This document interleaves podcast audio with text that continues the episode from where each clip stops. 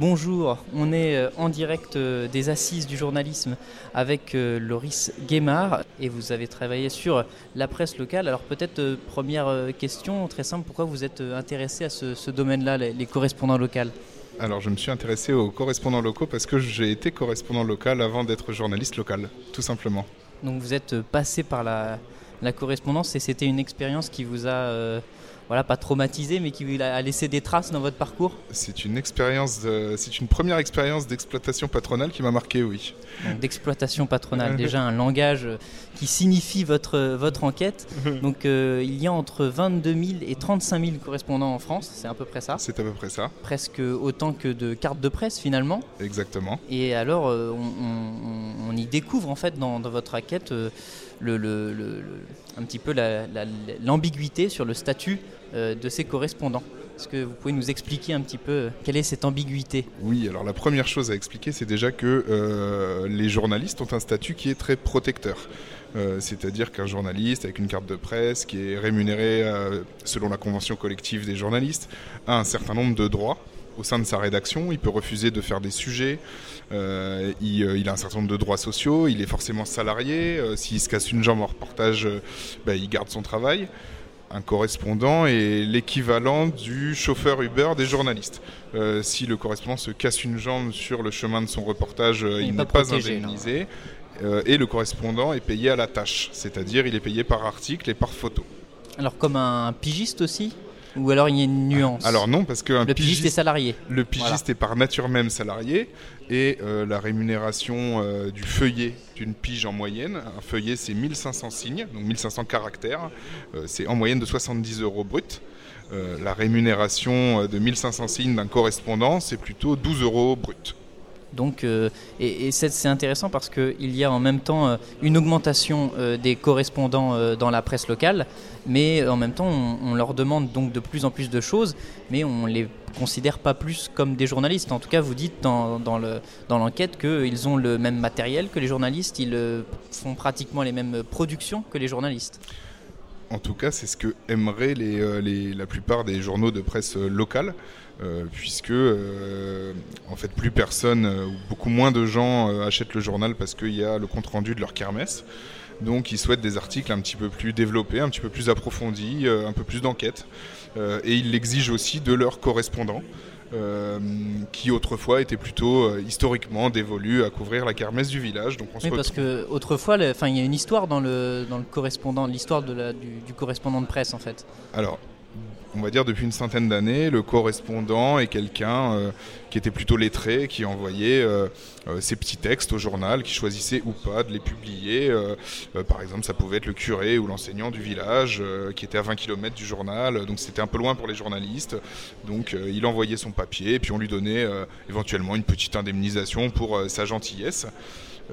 et en fait, ces 50 dernières années, le statut a évolué assez fortement puisqu'il il s'est beaucoup rapproché, il s'est professionnalisé en réalité, et il s'est beaucoup rapproché de l'exercice traditionnel des journalistes professionnels. Et dans votre enquête, vous pointez notamment euh, une, enfin, certaines révélations hein, de grande ampleur, notamment, le, on se souvient peut-être du, groupe WhatsApp euh, des policiers, de certains policiers que, voilà, qui avaient des propos racistes, et c'était je crois, un correspondant qui l'avait euh, mis à. C'est une affaire qui avait été euh, qui avait été traitée au tribunal de Rouen et c'était comme ça mm. que les, les, médias avaient été au courant. Et euh, il y avait à la fois un journaliste de Paris Normandie et un correspondant du groupe Publi Hebdo, c'est-à-dire Ouest France, qui avait été à l'origine de ces révélations, effectivement. Et alors pour cette enquête, je suppose que vous avez rencontré plusieurs, plein de correspondants différents. Est-ce que c'est pareil sur toutes les régions? Est-ce que ou ça varie selon la concurrence aussi des régions euh? Alors en fait, euh, la plupart, euh, il y a des grosses variations selon les journaux. Il y a certains groupes de, presse locales, en particulier, je vais nommer des, groupes. Il y a notamment Ouest France, mais il y a aussi le groupe EBRA, qui compte énormément de correspondants. on est, je veux dire, aujourd'hui, ces correspondants remplissent entre 60 et 80% des pages de, ces journaux-là. C'est-à-dire que 70-80% de, d'un Ouest France, quand on l'ouvre, les pages locales, bah, c'est pas fait par des journalistes, c'est fait par des correspondants locaux. Euh, et en fait, euh, cette stratégie leur a permis euh, d'économiser beaucoup d'argent. mais aujourd'hui, elle, les coince un peu, puisque en fait, si jamais ils voulaient se séparer de ce système des correspondants, ils devraient aussi se priver de 70% du contenu local. Ça s'effondrerait, ça s'effondrerait un journal qui se priverait comme ça de tous ses correspondants ou... Alors, quand je dis se priver, ça veut dire ils peuvent aussi choisir d'en embaucher une partie en tant que journaliste. Ah oui, c'est la... De leur perspective, les obliger à faire ça euh, reviendrait à les couler financièrement. Parce qu'en fait, historiquement, ils ont ils se sont progressivement enfermés dans ce fonctionnement économique-là, euh, qui fait qu'aujourd'hui, effectivement, ils sont un peu coincés et il n'y aura probablement pas de solution qui ne soit pas, euh, on va dire, douloureuse et un petit peu brutale pour résoudre cette épineuse question d'un en fait d'un statut de sous-journaliste, de chauffeur Uber du journaliste. Parce qu'il y en a qui n'ont pas de carte, enfin ils n'ont pas de carte de presse. On ne peut pas avoir d'ailleurs avoir une carte de presse. Un correspondant ne peut pas avoir de carte de presse. Hmm. Euh, un correspondant qui obtiendrait sa carte de presse euh, ne travaillerait plus pour ce journal-là en tant que correspondant du jour au lendemain. Et euh, sur donc toujours cette sur les correspondants, est-ce que quel public en fait, quelle, est le, la, sociologie du correspondant? Est-ce que c'est plutôt des jeunes, plutôt des retraités? Il y en a aussi, je suppose. Alors, la sociologie historique est celle du. Euh, alors voilà, soit de, Il y a très longtemps, je donnais l'exemple du curé ou de l'enseignant, c'était, on va dire, des gens euh, un petit peu notables de la ville, un peu lettrés. Ensuite, ça a beaucoup été des retraités euh, qui trouvaient ainsi à occuper leur retraite avec une fonction sociale très valorisante. et, en fait, progressivement, ça, a changé. C'est-à-dire ces 30 dernières années, on est passé de... Voilà, il y a encore beaucoup de retraités, mais aujourd'hui, il y a énormément, aussi énormément de jeunes euh, qui trouvent là euh, soit un revenu de complément, soit un moyen d'entrer dans le journalisme, euh, ainsi que de très nombreuses femmes entre 35 et 50 ans qui sont souvent après une première carrière professionnelle ou qui ont eu un pépin de vie ou qui ont eu une interruption de carrière et qui trouvent là un moyen de faire un métier qui de faire un exercice en tout cas professionnel qui les intéresse en gagnant un peu d'argent notamment parce qu'en fait les journaux prennent absolument n'importe qui, c'est-à-dire que euh, ces femmes-là qui peuvent avoir des difficultés à trouver des emplois plus traditionnels parce que les entreprises sont méfiantes, à tort, euh, mais peuvent du coup se révéler très rapidement très compétentes dans l'exercice de la correspondance de presse. Et alors cette, euh, cette, voilà, cette, cette embauche presque bah, frénétique, je ne sais pas, mais en tout cas vous dites que voilà, on, embauche peut-être euh, n'importe qui, comme vous le dites. Euh, alors ça ne veut pas dire qu'elles n'ont pas de compétences ou que, les gens qui sont embauchés n'ont pas de compétences. Hein. les journaux sont désespérément à la recherche de correspondants parce que concrètement c'est très très très mal payé. Euh, et donc oui, ils prennent n'importe qui. sur cette donc ubérisation du correspondant, il y a aussi donc justement le fait de prendre n'importe qui, ça veut dire qu'il y a une communication qui va avec. Et vous pointez notamment dans l'enquête que bah, on, parle tout le temps dans les journaux, on va voir beaucoup d'annonces sur voilà qui glorifient un petit peu le métier de correspondant, euh, mais on, finalement on a très peu d'enquêtes euh, sur ce que c'est le métier de correspondant. Alors en fait c'est la grande... Euh, L'omerta Oui, mais c'est surtout le... Enfin, comment dire? D'un côté, effectivement, voilà, on va trouver euh, ces articles. Alors, il y a une absence totale de toute enquête sociale sur ce que c'est la réalité du métier de correspondant. on verra, il n'y a, pas un article dans la presse régionale qui va raconter que le correspondant, euh, bah, c'est celui qui euh, est crevé, qui est là à 23 heures pour couvrir un événement le dimanche soir, à qui on a demandé, parce qu'évidemment, il n'y a aucun journaliste qui veut faire ça. donc, on, voilà, les correspondants, c'est les soirs, les week-ends, les pires moments pour une vie de famille, etc. Donc ça, ça n'est raconté nulle part. Ce qui est raconté, euh, c'est soit des petits articles d'annonce, on recherche des correspondants, vous allez voir, c'est super sympa. Et l'autre catégorie, c'est le correspondant retraité qui quitte son poste de correspondant ou qui en a marre. Et alors là, on fait un papier pour dire à quel point ce mec est formidable, il aime l'info, il aime bosser gratos parce que vraiment sa passion, c'est les gens du coin. Et on termine par vous aussi devenez cette personne. Voilà, on a toute une stratégie donc de communication. De recrutement, il y a une stratégie de communication très évoluée pour recruter ces gens. Euh, il y a absolument aucune stratégie journalistique pour couvrir ça, comme un vrai sujet. Beaucoup moins quand il s'agit euh, d'enquêter. Et d'ailleurs, euh, est-ce qu'il y a des, procès de, correspondants au prud'homme Est-ce que ça arrive? Alors, il faut savoir qu'un correspondant qui peut démontrer qu'il est employé en réalité comme journaliste, euh, puisqu'en fait le statut de correspondant implique en particulier l'absence de subordination de la rédaction. on reçoit des ordres, effectivement. Voilà, un correspondant euh, qui, ferait plus que euh, X, voilà, qui, gagnerait plus que X centaines d'euros par mois avec cet exercice qui se fait donner des sujets par sa rédaction, qui a les clés de sa rédaction, peut aller devant les prud'hommes pour se faire euh, pour euh, une requalification de son exercice euh, en tant que journaliste. Il se trouve que ces procédures sont extrêmement rares parce qu'elles sont extrêmement difficiles, parce qu'on part pour plusieurs années de procédure, qu'on ne sera plus jamais employé par aucun journal du coin parce que personne ne va vouloir employer quelqu'un qui est procédurier et qui emmène son employeur au prud'homme. donc il y a sur les dizaines de milliers de correspondants, il y a peut-être un, deux, trois, quatre procès par an. Bon, ça reste donc très marginal. Et pour terminer, il y, a un parallèle que, je ne sais pas s'il est, il est, impertinent de faire, mais aux États-Unis, la presse locale s'est effondrée. Euh, quand même, ça fait une dizaine d'années qu'il y, a carrément des, régions qui ne sont plus couvertes.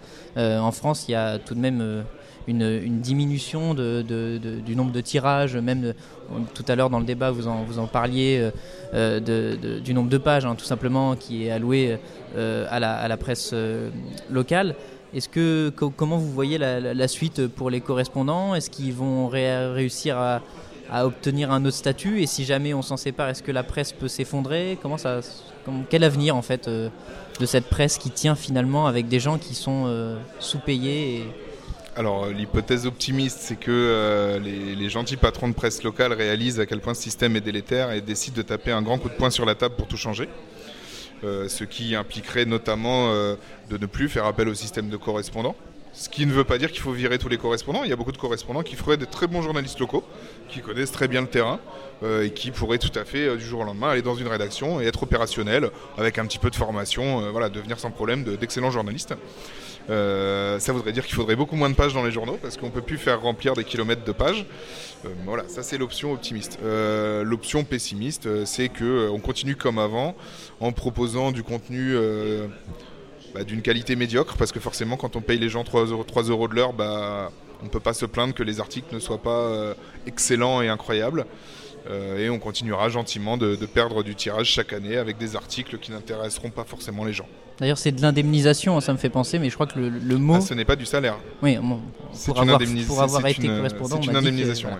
Oui, alors justement, puisque vous, vous évoquez le fait que c'est une indemnisation et non pas un salaire, ah, sans casse, c'est plus compliqué. Je puisque vous évoquiez le fait que c'est une indemnisation et non pas un salaire, euh, est-ce à dire que ces personnes sont, par exemple, auto-entrepreneurs? Alors, le correspondant peut être auto-entrepreneur, mais le statut prévoit aussi que le correspondant peut ne pas l'être. Euh, en fait, le, correspondant évolue dans une espèce de, statut à lui euh, juridiquement, où il n'est pas salarié, il est considéré comme un indépendant.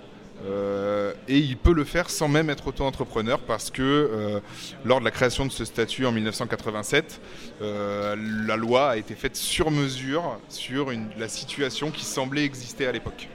Alors ça veut dire que cet argent, comment on le déclare? Comment on le déclare aux impôts, cet argent-là, par exemple? Ah, on n'embauche pas un correspondant.